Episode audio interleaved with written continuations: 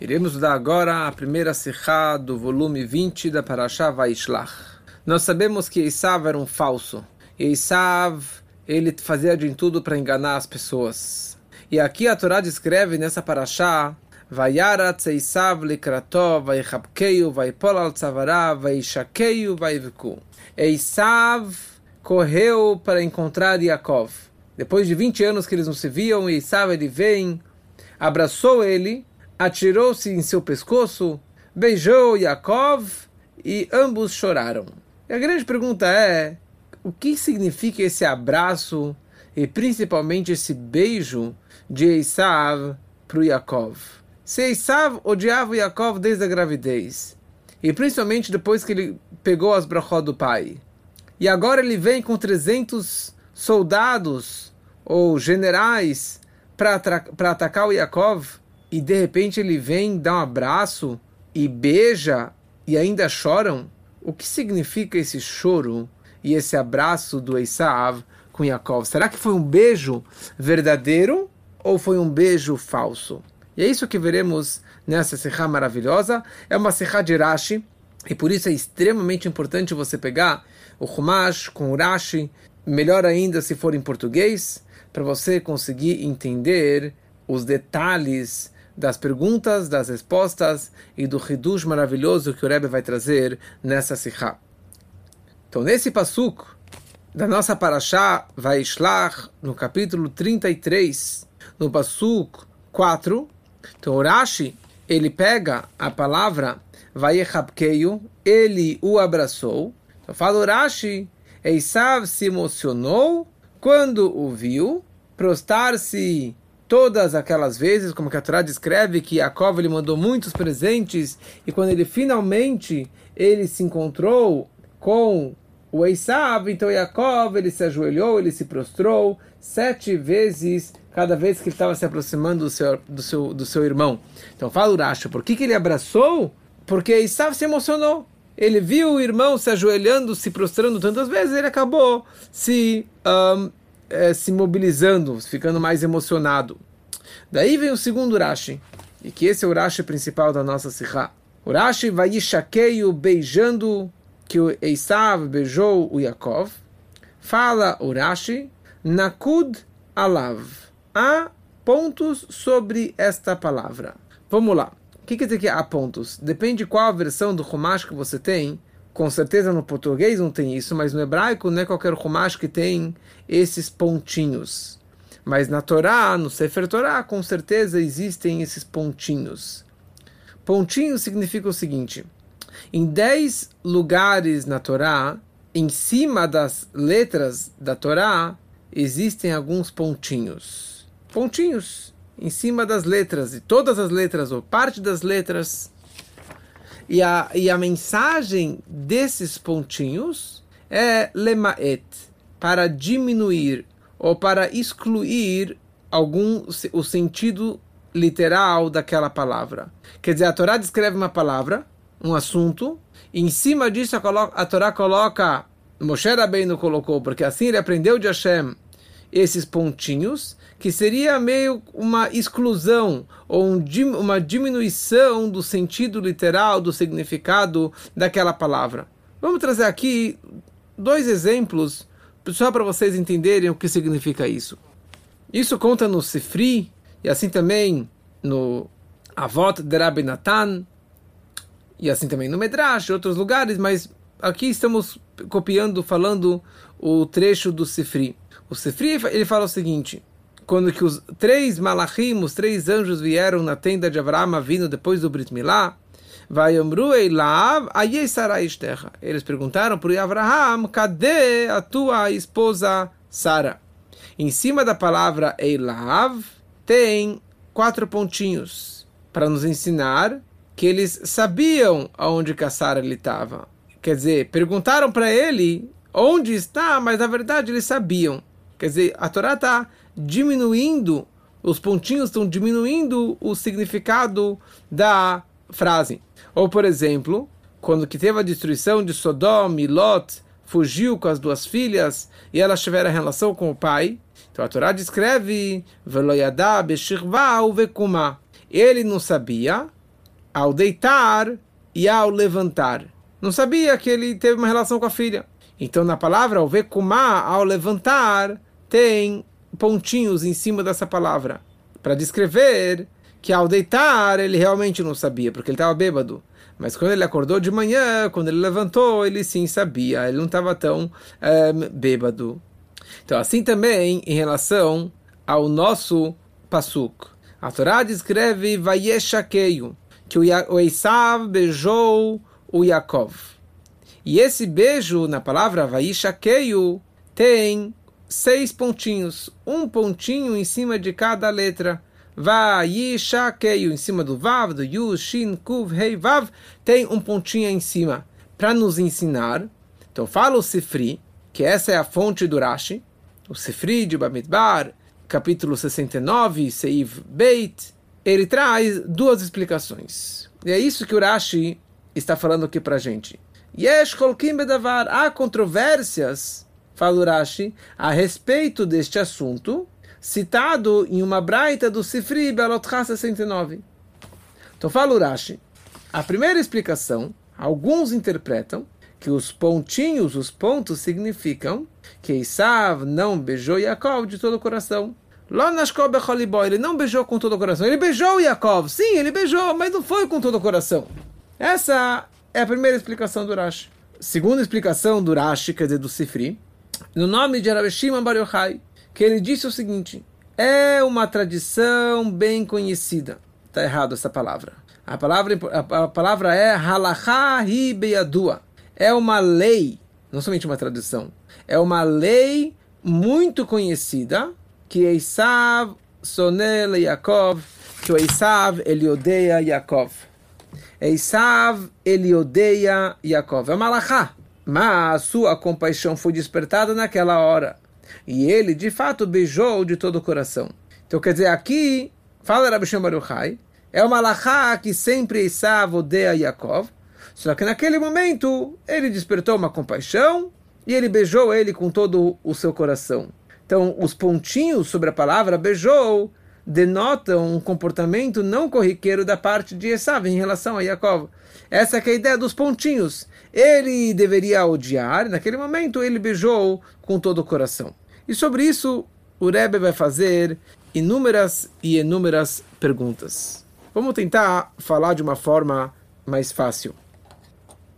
Então aqui nós vemos duas formas que o Rashi traz o Sifri de entendermos o que é, o que representou esse beijo, esse abraço do Esav em relação a Yaakov. Se foi Becholibó ou não foi Becholibó. A primeira explicação fala que não foi com todo o coração, por isso que tem os pontinhos. E a segunda explicação foi que ele beijou com todo o coração naquela hora. Apesar que ele odeia, mas naquela hora foi com todo o coração. Então, por que na primeira explicação do Rashi sobre o abraço, o Rashi ele descreve que foi com todo o coração? Ele, ele se emocionou e ele realmente abraçou o irmão dele. Por que no primeiro Rashi ele também traz duas opiniões? Que ele fingiu no abraço e mais uma explicação, que ele abraçou com todo o coração, já que ele se emocionou vendo todas aquelas, aquelas uh, o Yaakov se prostrando perante ele. Então, sobre o segundo Rashi, sobre o beijo, a pergunta é por que o Rashi precisa trazer duas explicações? E ele dá uma introdução falando Yesh Holkim Bedavar. Há controvérsias sobre esse assunto no Sifri.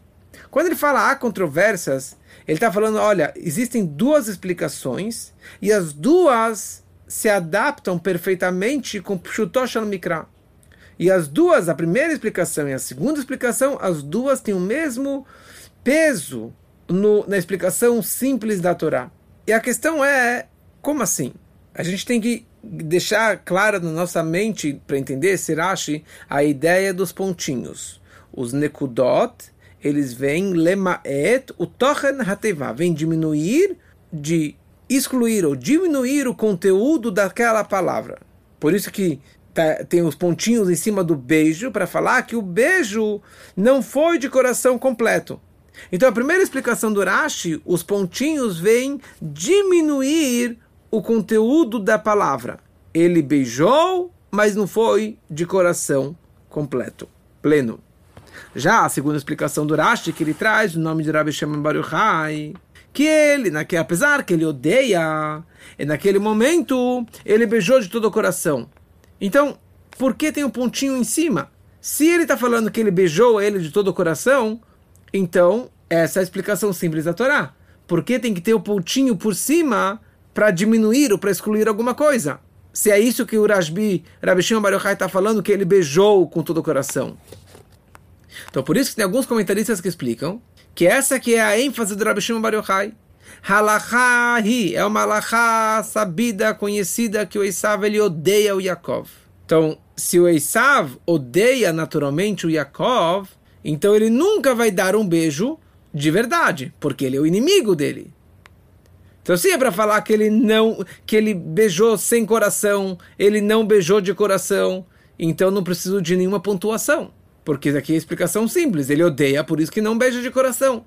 Por isso que veio a pontuação para fazer o oposto, o sentido oposto. Veio a pontuação para falar: olha, ele beijou, normalmente seria sem coração, mas nessa vez, pela exclusão, pelo oposto disso, ele sim beijou com todo o coração.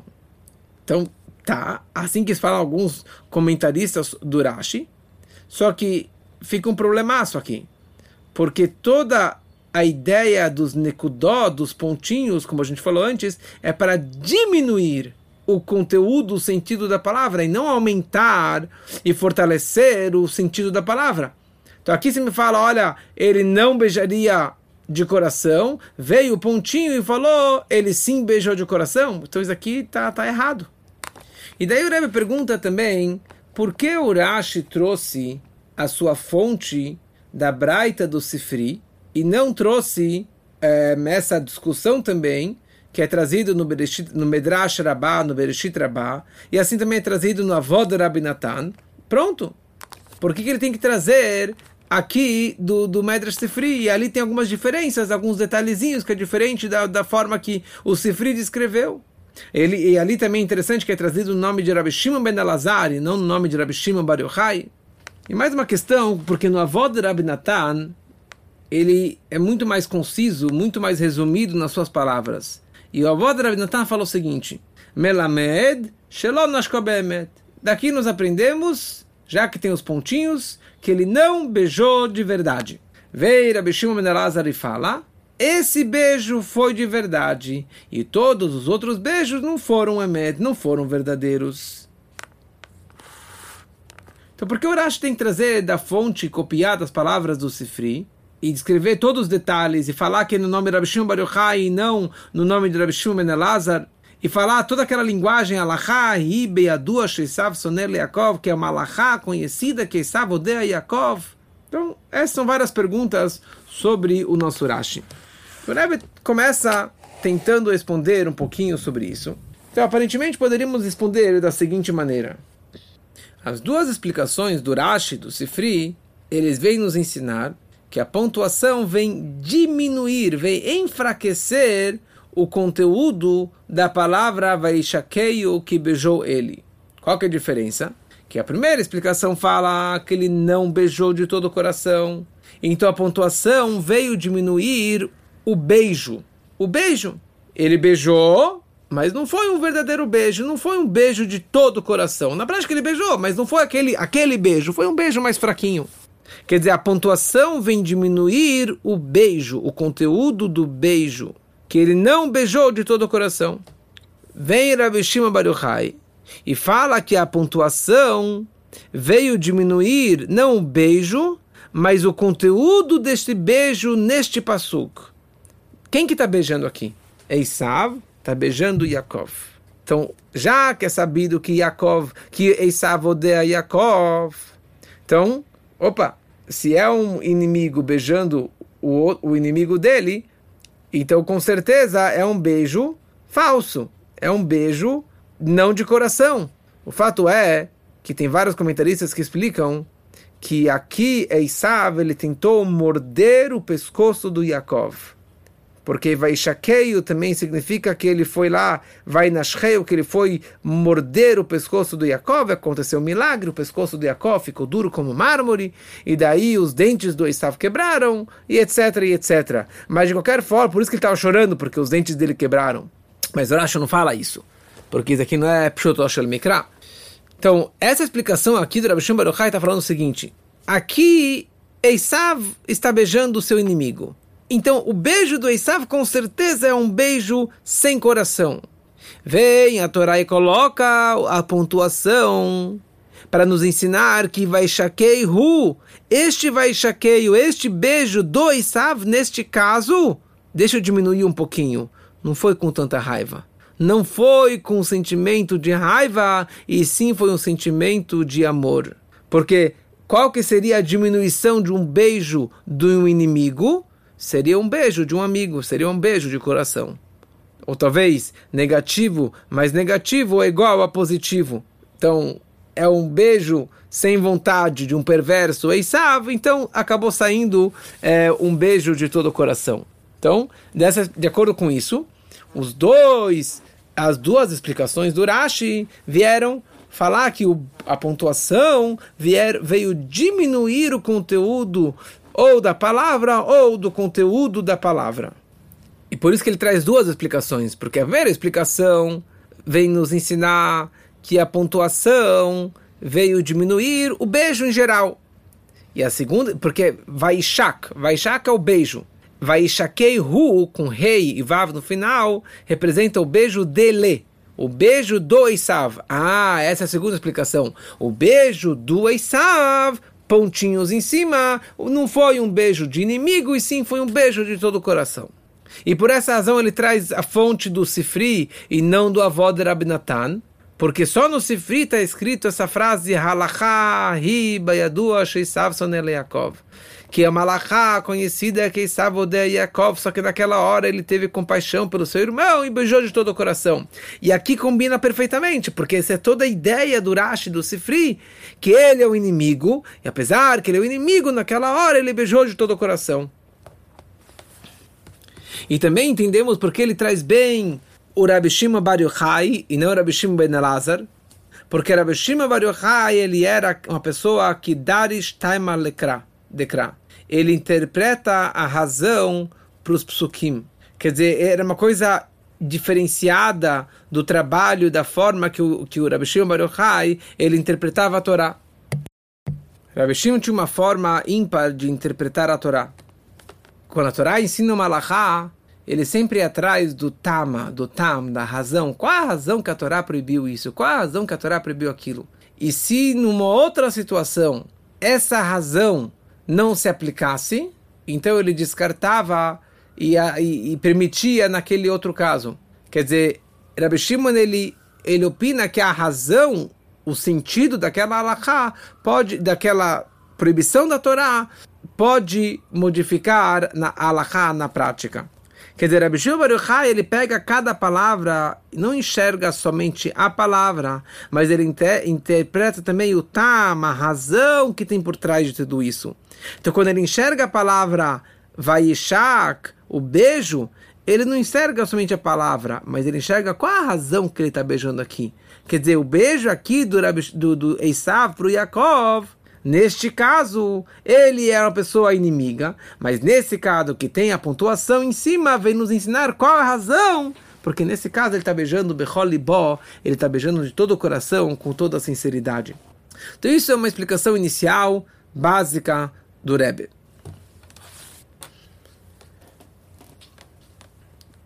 E sobre isso o Rebbe faz algumas perguntinhas finais, que primeira coisa, de todos os lugares na Torá que existem esses nekudot, esses pontinhos, o pontinho ele vem diminuir a palavra e não o conteúdo, não o assunto.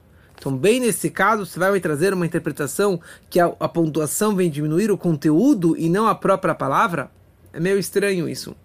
E mais ainda, porque o Urash tem que trazer Braita de Sifri, que isso veio do Braita de Sifri. O que significa também halachá? Halachá é uma halachá conhecida que é Isavodea. Porque, porque ele descreve que é uma halachá. E tem uma diferença na versão do Rashi e na versão do Sifri. O Sifri escreve Nehpehuna Hamav, que a compaixão do, do foi transformada naquele momento. Mas o Rashi ele fala Nichmerura Hamav, sua compaixão foi despertada naquela hora. Qual a diferença entre transformada e despertada? E o Rashi ele enfatizou em mudar bem esta palavrinha. E aqui o Rebbe começa a explicar o seguinte. O Rashi, ele não explica em todos os lugares da Torá que tem pontuação, que tem esses nekudot. Onde que ele explica? Numa situação que tem uma pergunta no Pshutosh al-Mikra, na explicação simples da Torá. Você está lendo a Torá, você tem uma pergunta, fala, e agora, o que, que eu faço? Ah, por isso que tem os nekudot, e isso esclarece o Pshutosh al-Mikra, a explicação simples da Torá. Então, o Rashi aqui ele veio responder uma pergunta muito simples que aparece no Pshutosh Mikra, na leitura simples da Torá. E é uma pergunta muito clara, muito óbvia. Eisav, que já conhecemos ele, que há décadas odeia o Yaakov, de repente, ele se transformou de um extremo ao outro extremo, da maior ódio que queria matar o Yaakov, que queria se vingar, que ele roubou as brachot do pai, etc., e ele veio de, com 300 homens para matar o Yaakov. E de repente ele ficou um carneirinho tranquilo, foi lá, abraçou, beijou, com paixão, chorou com ele. Como assim? Como que de, de, de, de um minuto para o outro ele se transformou do maior inimigo, do maior amigo, que vai lá, beija e abraça e chora com o irmão?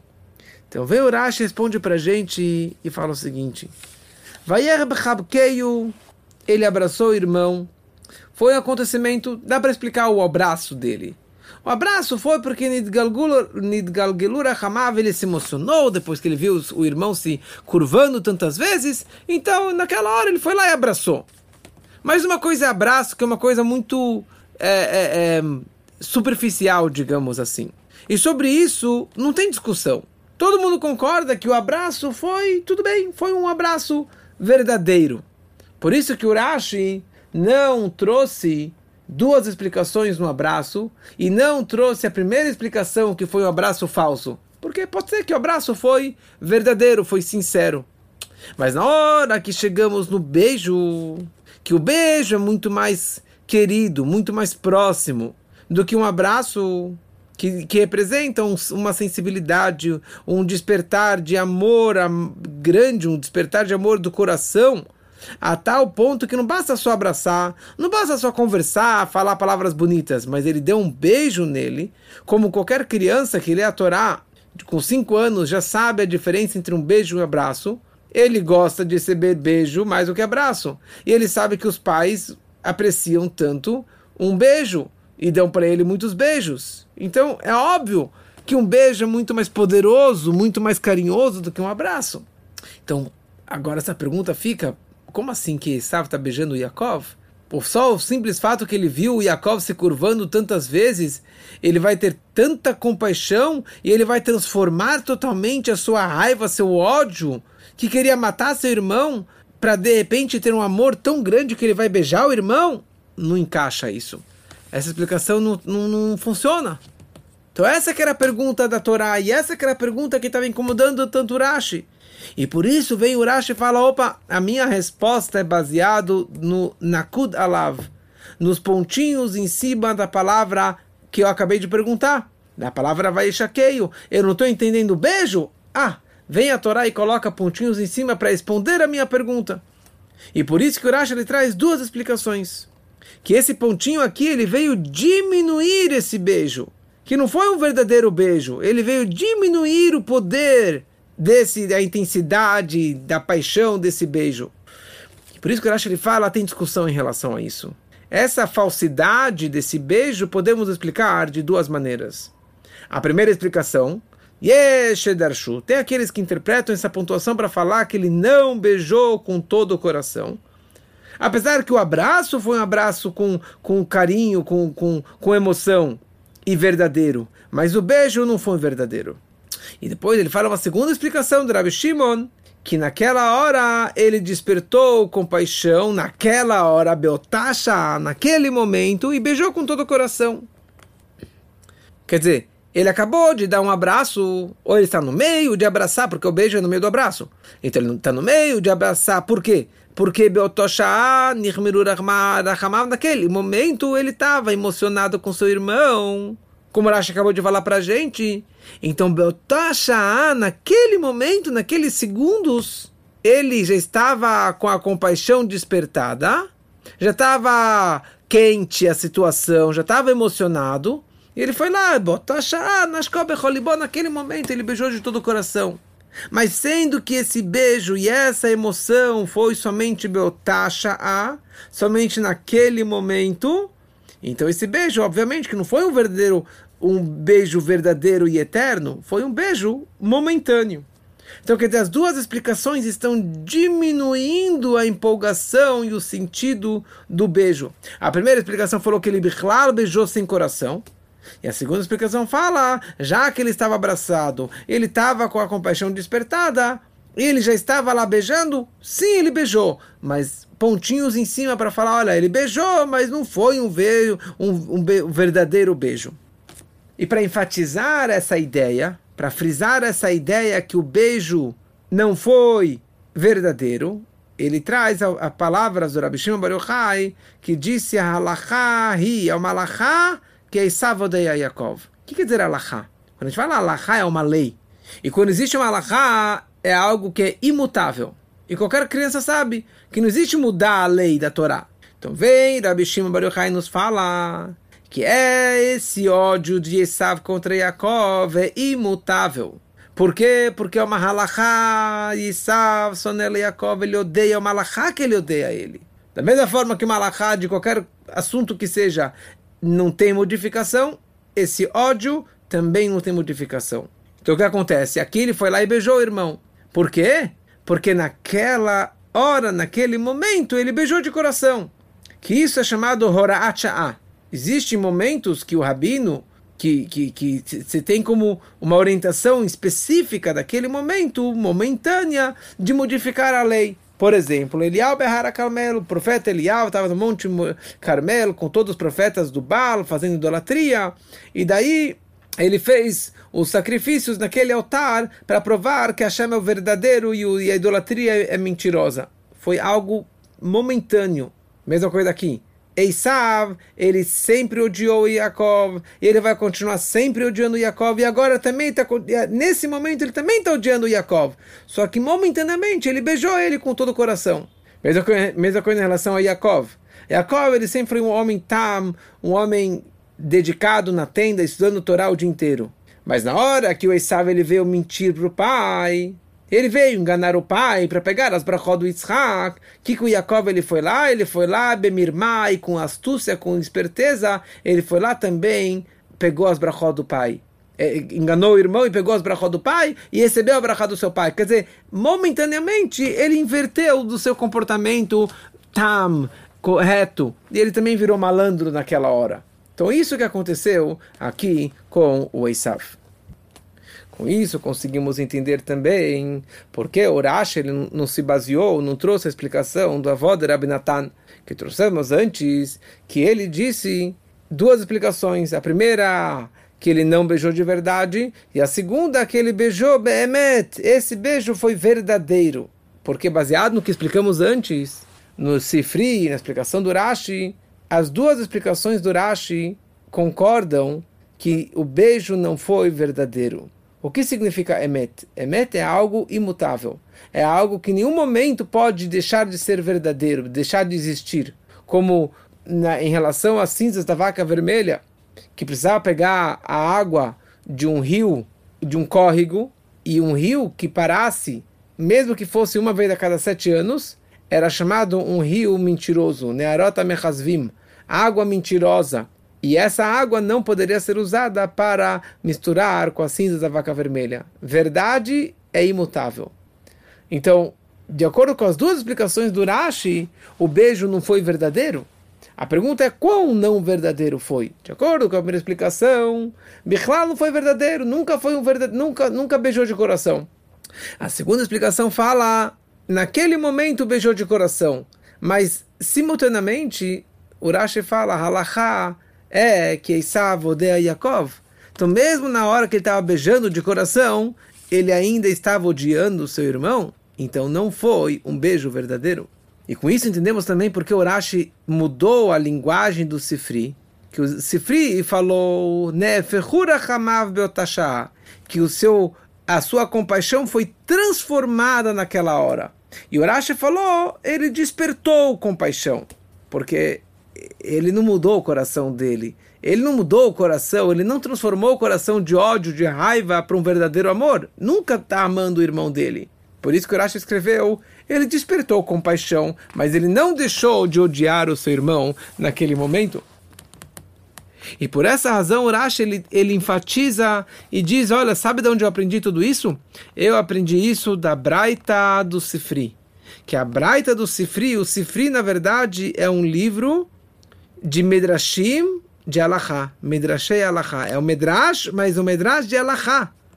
Então Urash está falando para a gente aqui: olha, saiba que não é um Medrash isso. Não é uma Drashá qualquer. Isso aqui é uma Alahá. Isso aqui vem do Sifri, que é um Midrash de Alahá, para falar que isso aqui é uma, uma Alahá fixa, eterna, que Isav odeia Yaakov. Só que o Rebbe ainda não se satisfaz. O Rebbe fala qual é a, a, a, obrigação, qual que é a prova, al-Mikra, na explicação simples da Torá, que ele beijou ele de todo o coração. Quer dizer, sendo que Rav Shimon Baruch ele fala que é uma alahá que é Isavodea Yaakov, então por que Urashi fala, Rav Shimon Baruch fala, olha, ele beijou de coração? Como que ele beijou de coração? Por que, que Urashi quer nos ensinar que esse beijo foi um beijo de coração? Eu sei que não é verdadeiro, mas por que tem que me falar que foi um beijo de coração? Se ele tem um ódio contínuo. Ele vai falar o seguinte, leia para achar. Lê todo esse momento. E Yaakov mandou dezenas, centenas de presentes para o Esav. Mandou os filhos e as mulheres, depois se ajoelhou para ele, se curvou para ele sete vezes. Então Esav estava emocionado. Como a Torá escreve claramente. Ele abraçou ele, ele beijou ele, vaivku, ele chorou. Alguém que chora, ele tem uma sensibilidade. Como o Ibn fala, que aparentemente ele não queria fazer mal para ele. O fato que ele chorou quer dizer que ele é o irmão, ele está se encontrando com o seu irmão. Tá bom, ele odeia, mas não deixou de ser o irmão dele. Vamos só lembrar também que o Esav era judeu e teve uma, uma educação com Yitzhak, com Arivka, com Avram Avinu. Então aqui, na verdade, se vê claramente que ele estava no momento de grande empolgação e sentimento e emoção do coração. E você pode ver na continuação da conversa entre eles o Esav ele fala para o Yaakov: Não, meu irmão, não preciso desses presentes. E aí, lá, mantenha tudo que você tem para você, não precisa me dar nada disso. E daí o Esav ele fala: Deixa eu apresentar e colocar os homens aqui à tua disposição, todos os meus soldados à tua disposição. Quer dizer, ele estava falando bonitinho naquela hora, um acordo de paz, digamos assim, demonstrando que ele é uma pessoa do bem.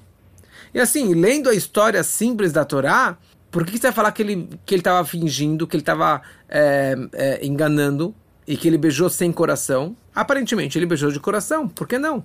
Por isso vem Urashi e traz Rabi Shem Baruchai. Ele fala, naquela hora ele teve compaixão e beijou de todo o coração. Realmente ele beijou de coração. Naquele momento. Ele não deixou de, de odiar. Mas naquele momento ele estava realmente sensibilizado por todo aquilo, por todo aquele acontecimento. E por isso que Rashi trouxe duas explicações, e as duas explicações, como falamos no começo, elas são shkulim, têm o mesmo peso e o mesmo valor na interpretação da Torá. Porque as duas interpretações do Rashi têm a mesma questão, a mesma dificuldade. A primeira opinião, que ele não beijou de coração. Como você fala que ele não beijou de coração? Se você vê que ele beijou, ele abraçou, ele chorou. E a explicação de Rav Shem que ele beijou de todo o coração, mas como assim? Como que fica todo o ódio dele? Então por isso que Rashi, na verdade, trouxe as duas explicações, e as duas são bonitas, e as duas têm alguma dificuldade no, na interpretação da Torá. E Dereme fala, olha, já que estamos falando aqui de uma criança que estuda a Torá desde os 5 anos, ele também pode fazer mais uma pergunta. Por que se Rabi Shima Bar Yochai ele que enfatiza que é o malachá do ódio do Esav contra Yaakov, porque bem ele fala o outro oposto, que foi de todo o coração. Qual que é a ênfase aqui para falar de Rabi Shimon Bar Yochai? E por essa razão, o Rashi ele traz bem o nome de Rabi Shimon Bar Yochai. Quem é Rabi Shimon Bar Yochai? Rabi Shimon Bar Yochai viveu na época do Galut Romi, no exílio da Roma de Edom. E Edom é Isav. Isav é Edom e Edom é Roma. E Rabi Shimon viveu na época de Roma. Numa época que tinham decretos muito severos contra os judeus. E sobre ele também teve um grande decreto contra ele, a tal ponto que ele teve que fugir dos romanos e se esconder na caverna por 13 anos. Então isso é só para se situar que o Erabishim Baruchai tem tudo a ver com Esav, com os descendentes de Esav. Mas por outro lado, nós encontramos na Gemara que numa situação, numa época que precisavam mandar alguém para Roma para anular um decreto muito severo contra os judeus, eles enviaram o próprio Rabbi Shimon Baruchai. Por quê? Porque ele era Melumad Benissim, ele era treinado em milagres, experiente em milagres. Quer dizer, apesar do grande ódio e antissemitismo do reino romano contra os judeus e contra ele em particular, ele foi lá e ele conseguiu fazer o que ele precisava fazer. Ele enfrentou eles, falaram, pode, ele falou, podem fazer todas as perguntas que vocês têm contra mim, e dessa forma ele conseguiu anular o decreto contra o povo judeu. E por isso ele pôde fazer esse paralelo e essa comparação em relação a Yaakov e Esav. Yaakov era alguém treinado em Nissim, experiente em milagres. Então ele, Yaakov, conseguiu fazer a mesma coisa que o, Esav, que o, que o Rabbi Shimon fez. Que apesar que Allah, que Esav odeia Yaakov, ele conseguiu amolecer o coração do Esav naquela hora e fazer que ele beijasse ele de coração. Foi a mesma coisa que Rabi Shimon fez. Ele sabia do ódio contra os judeus, mas momentaneamente ele conseguiu anular aquele decreto. Por isso que o Rashi enfatiza trazendo o nome do Rabi Shimon Bar Yochai. E isso tem a ver também com o trabalho do Rabi Shimon Bar Yochai da forma mais profunda, que a gente sabe que ele que escreveu o Zohar, o autor do Zohar. Sobre a história que Rabi Shimon ficou na caverna, quando ele saiu da caverna depois de 12 anos, é trazido na Gemara que qualquer situação, qualquer lugar que Rabi Lazar, o filho de Rabi Shimon, ele queimava, ele estragava, vinha Rabi Shimon e curava. Como tem aquela história que Rabi queimou um campo, depois Rabi Shimon conseguiu salvar aquele campo.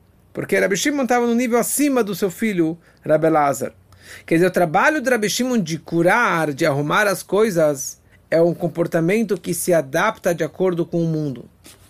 Apesar que a vida dele era Torató Manutó, a profissão dele era só Torá, ele era o representante disso que é chamado Torató Manutó, que é alguém que está afastado do mundo, mas por outro, por outro lado, ele conseguiu, depois, desculpa, depois de 13 anos de caverna, ele conseguiu arrumar e consertar o mundo. Quer dizer, o comportamento de Torá, que se afastar do mundo, é o que Rabelazar fazia, de destruir de queimar, de, de, estragar as coisas. Mas Rabbi Shimon Bar Yochai, ele conseguiu curar o mundo transformar o mundo de acordo com a sua visão, de acordo com o seu trabalho. E por isso que ele fala, eu consigo isentar o mundo inteiro do din, do julgamento. Por isso que não tinha arco-íris durante toda a vida do Rabbi Shimon Bar Yochai. O que quer dizer liftor? Isentar. Isentar significa, não quer dizer quebrar o mundo, ou que o mundo inteiro faça chuva mas o mundo estando da forma que ele é, uma forma de din, que mereceria um castigo, um julgamento. Mas ele assumiu todos os sofrimentos, todos os pecados do povo, e ele isentou o resto do mundo do julgamento severo. Que isso é muito maior do que simplesmente transformar o mundo. Transformar o mundo, você está anulando o mundo, o mundo vai deixar de existir. Mas o trabalho dele é o mundo está existindo, o mundo continua da forma que é e eu consigo limpar tudo pelo meu mérito, com a minha força, com o meu poder. Mesma coisa em relação a Esav e Yaakov. A força do Yaakov sobre o Esav não foi é, fazer que o Esav fizesse chuva. Como sabemos que o Esav não fez chuva. O Ismael fez chuva, mas o Esav nunca fez chuva. Mas qual que foi a influência do, do Yaakov sobre o Esav?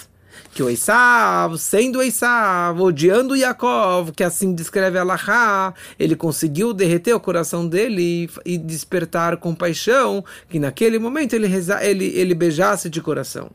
E aqui nós aprendemos uma lição maravilhosa para nossa época, para sempre, principalmente agora, que é o Galut Edom. Nós estamos no exílio de Edom, porque quem destruiu o segundo Betamigdash foram os romanos. Então, até Mashiach chegar, estamos no exílio de Edom. Então, tem aqui uma lição muito, muito atual para a nossa vida. Por um lado, nós não podemos nos apoiar nos goim, nos romanos, nos goim, por quê? Porque Allah é que o Isav, que os goim nos odeiam. Essa é a prática, os goim nos odeiam. Como alguém falou comigo hoje, falou, não entendo, todas minhas amigas da faculdade de décadas de amizade, ninguém falou uma palavra me apoiando toda a situação de Israel. Falei, é muito simples, essa é uma lahá, é fixo, não adianta, eles todos nos odeiam.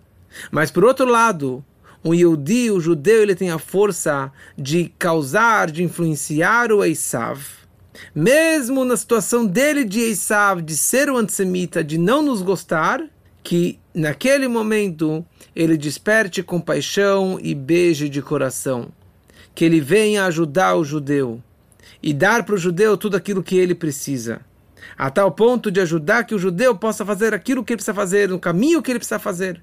Isso é uma lição muito, muito prática para nós hoje. Eles nos odeiam, mas a gente consegue despertar dentro deles alguma coisa para que eles nos ajudem ou que tenham algum pouquinho de compaixão com o nosso povo. Mas a condição é uma, uma e única condição.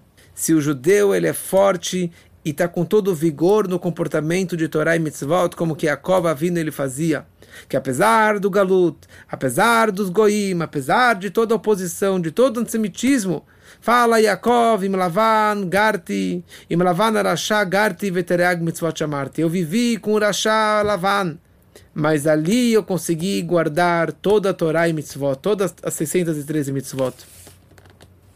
E com isso iremos vai se concretizar na prática o que fala Aftará da nossa Parashá Chazon Ovadia uma visão do Ovadia, que assim Hashem falou para Edom. Quem era Ovadia? Ovadia ele era um convertido edomita, do povo de Edom. E por isso que bem ele falou uma profecia sobre a queda e a desgraça do povo de Edom. É isso que as pessoas falam, que Minei Ubei, que da própria floresta é pego a madeira para fazer o cabo do machado para quebrar a própria floresta. Mesma coisa, o Vadia, ele é descendente de Edom, e Hashem foi, escolheu ele para ele falar as profecias, para quebrar, a para falar as desgraças do povo de Edom. E o final está escrito, que a gente fala todo dia, que vão vir os, os uh, salvos, os exilados uh, no monte de Tzion, que Yerushalayim, para reinar sobre a montanha de Isav. E daí sim será o reinado para Hashem que isso tudo é uma consequência do beijo. O que que Esá falou? Vamos juntos. E Jacob ele falou para ele, vai indo na frente, que a avó ela dona Seir, eu vou chegar para o meu senhor em Seir, que isso é o monte de Esav, que isso vai acontecer na vinda do Mashiach, Valu Moshim Be'ar Tzion, Bekarov Mamash, muito em breve, na redenção futura, presente, verdadeira e completa através da vinda do Mashiach, que assim seja muito em breve, se Deus quiser.